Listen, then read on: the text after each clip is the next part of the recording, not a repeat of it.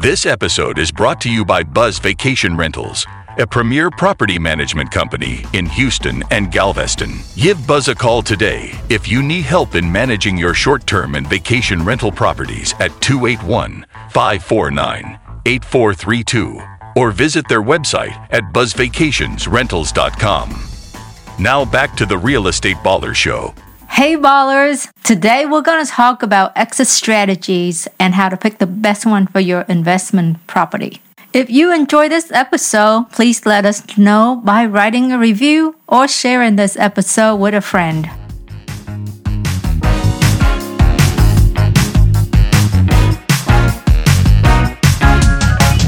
You are listening to the Real Estate Baller Show. I'm your host, Vee Lee. This is the show where I interview upcomers, doers, and ballers of the real estate investing world. I want to bring you real life lessons and takeaways so that you can make smarter decisions about investing in real estate and accelerating your real estate businesses. The purpose is to help you to reach your financial freedom in real estate investing faster. So let's talk about exit strategy. So, what are exit strategies? First, we have assignment.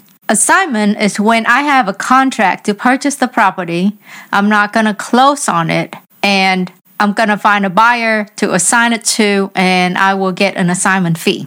Now, with this exit strategy, I have to sell it to a cash buyer or a buyer with a hard money loan basically um, you cannot sell it to a buyer with conventional loan or FHA loan. So that is an assignment. All right. Number two is wholesale. Now in wholesale, I break it down into I close on the property and then I sell it as is. I don't touch it. I don't do anything. I sell it as is. And then the other way, I close on it and I do a quick cleanup and then I sell it as is. So with this exit strategy, I now can also sell it to owner occupant. Okay. So I can sell it to investor and owner occupant. I cannot sell it to owner occupant that is going to finance the property with an FHA loan because they have a 90 day seasoning requirement. So that is wholesale. Number three is a flip. Flip is when I close on the property and I'm going to rehab the property. And in this exit strategy, I break it down into two type, a light rehab and an extensive rehab. A light rehab is when I only have to do paint, carpet, and you know, some other cleanup. And then an extensive rehab for in my definition is when you got to do more. Replacing maybe foundation repair maybe new roof maybe new siding you know you go further than just paint and carpet. That to me is, is an extensive rehab. With flipped i have to close on the property first. I'm gonna have to get bid from contractor get the scope of work lined up kind of planned out how long I'm going to hold the property for. So there, you know, my holding costs will be more. I got to put more money into the house. And, you know, I could put the rehab budget into the loan when I purchase the property, or I can pay for the rehab with my cash. But at the end of the day, with a flip, it will cost more money out of pocket. So with flip, I now can sell to investor and owner occupant. And depending on when I first close on the property and when I get into the co- the sale contract of the property, if it's past the 90 days, then I can also sell it to uh, an owner occupant with an FHA loan. If I took longer than 90 days, it now opened me to everybody. There's really not much restrictions when I uh, who I can sell it to in a flip. The next exit strategy is a hold. So hold is when I buy the property and I'm gonna keep it. For hold, there's two category in hold. I can hold it for long-term rental and I can hold it for short-term rental.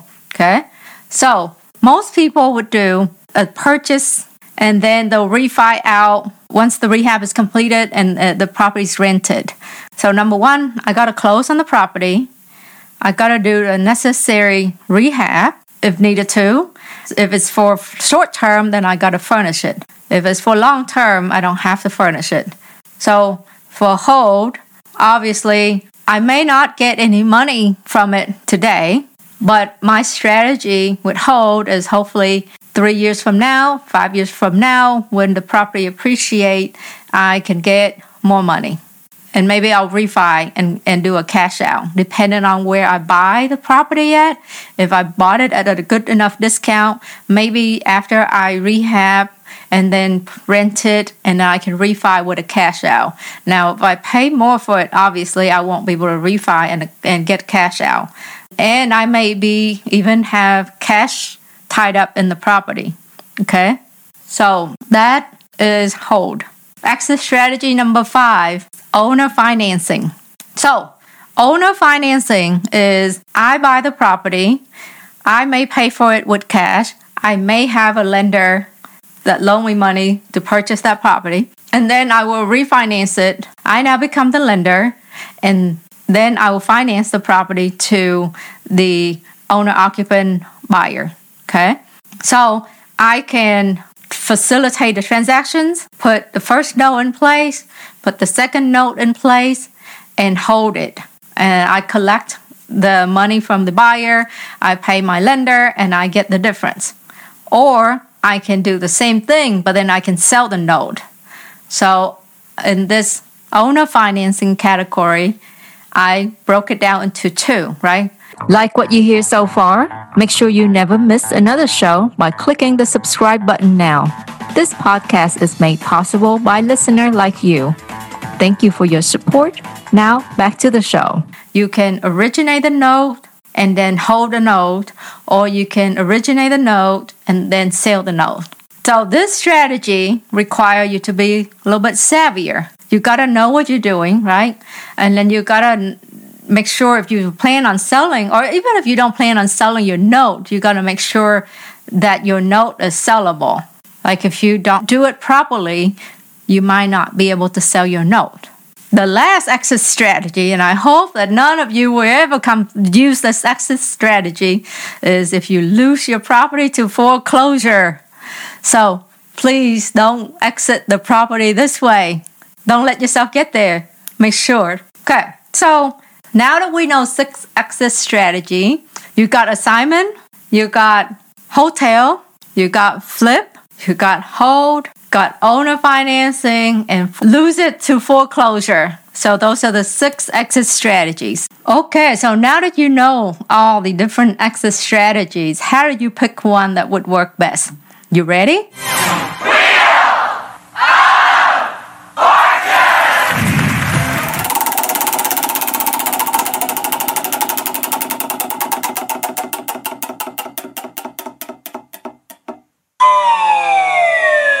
Well, I hope that's not how you pick your exit strategy because for us, we apply these factors. So there's three factors that we look at. One is level of experience, two, cash situation, and three is exposure to risk. So level of experience. So when I was brand new, right, I didn't know the difference between a three tab shingle and dimensional roof. So I would not attempt to go into a property and do a full extensive rehab because contractor can take advantage of me. I may run into a problem that I don't have experience in dealing with, and I really don't feel good about selling a house that was not done correctly to a buyer. So I would not attempt to go into, and I'm not saying you can't. I'm just saying this is what I do. And I will not attempt to go into a full extent, full blown rehab on my first two, three, four deals. Okay. Level of experience that will probably determine my exit strategy. If I'm brand new, I would do assignment, wholesale, and maybe light rehab, depending on my knowledge and experience with construction. And then next, I look at cash. How much cash do I have? How much reserve do I have? Because if I am new and building up my reserve, I may not have enough reserve to hold a property. And also, I also need operating capital. So if I don't sell the property, obviously it's costing me holding money and I still have to put in money for the operating costs. So I may choose to exit the property sooner rather than later. All right. Now, the next one is exposure to risk. So this is I actually look at my Excel sheet and I have calculations. I list out all of my costs and I estimate what the cost would be. And in my first column, it would be okay, here's my purchase price. This is what it will cost me if I sell it today. And this is what I can get for it today. Okay. And then this is what I can net. And then my next column would be if I'm doing a light rehab and then if I'm gonna, you know, hold it for three months, and I, I use three months typically. Uh, how I get to the three months is I look at days on market in my area, and and then I add another extra month or two on top. So I look at okay, if I had to, if I'm going to hold this property for three months and these are the things I got to do, this is how much more I got to spend on it. And this is what I, I think I will net uh, if I sell it in three months. Okay. Then I look at six months to eight months, right? If I'm going to do full extensive rehab and if you never know what you might run into with these full rehab, right? When you open, if you got open walls, or if you got problem, or if you get started in your rehab and then your property get vandalized. So this is how we look at risk, because the longer you hold a property, it's always a little bit riskier if you decide on doing a rehab or so. Okay it's real simple to me if I'm still trying to build my capital, my reserve, and I don't have enough money in the bank to hold a property, I probably won't even be able to hold it, right? Unless I buy the property at a really good deal and I can also borrow money to rehab and then I can refi and get my money back or break even at the refi and then I can rent it out and and start cash flowing or breaking even at that point, then I may consider a hold. As long as I don't need money today for my operations and you know to pay the bills, right? So that's how I look at deals.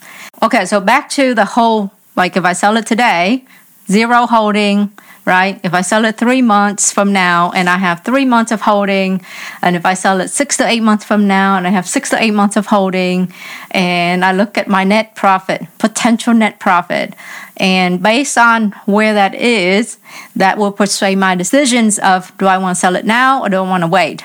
An example. If if I was selling it today and it looks like I will net twenty five thousand, and then if I you know, do the three months wait, clean up, wait for some another buyer, and if I can make, you know, 50, then I may hold it, right? But if I don't, if it's not within that range, if it's not 10, 15K or higher, I may just do it today because I get my deal flow. I get that money. I get excited, right? Because I'm a salesperson after all, right? So, you know, we all get excited when we get some money in the bank. So then I get to the next deal. Okay? And sometime you think you make more money because you got a bigger sale price, but it might surprise you because if you put everything in your calculations on your in your Excel sheet, the numbers don't lie. So you may end up with like really numbers that are really close to each other. And I will tell you the longer you hold the property, well, the last two years that doesn't count right? Because the longer you hold the more the property appreciate. So we're not talking about anomaly here. We're talking about normal market conditions. And the longer you hold you may not be beneficial because you end up paying more in holding costs and you may have risk of uh, vandalism or you know something happened to the property theft, vandalism, or unexpected thing happen to the property that may end up costing you more money in rehab. For example, you have a two-story house and the pipe bust upstairs and it flood the whole house, and now you got to spend second round of money for rehab, and that may or may not be covered by, by your insurance. So you got to make sure you have the right insurance in place, and that's to- another topic for another episode. So on and on is Look at your cash situations, look at your level of experience, and look at your risk. All of those factors will determine what my exit strategy would be. Just remember don't exit by number six. Thank you so much for tuning in today. If you want more, join our Facebook group, RE Ballers, for further discussions of this episode. Wherever you are listening to your podcast, please subscribe to the Real Estate Ballers so you never miss another show. While you're at it, if you found value in this show, we appreciate a five star rating, a written review, or if you simply share it with a friend.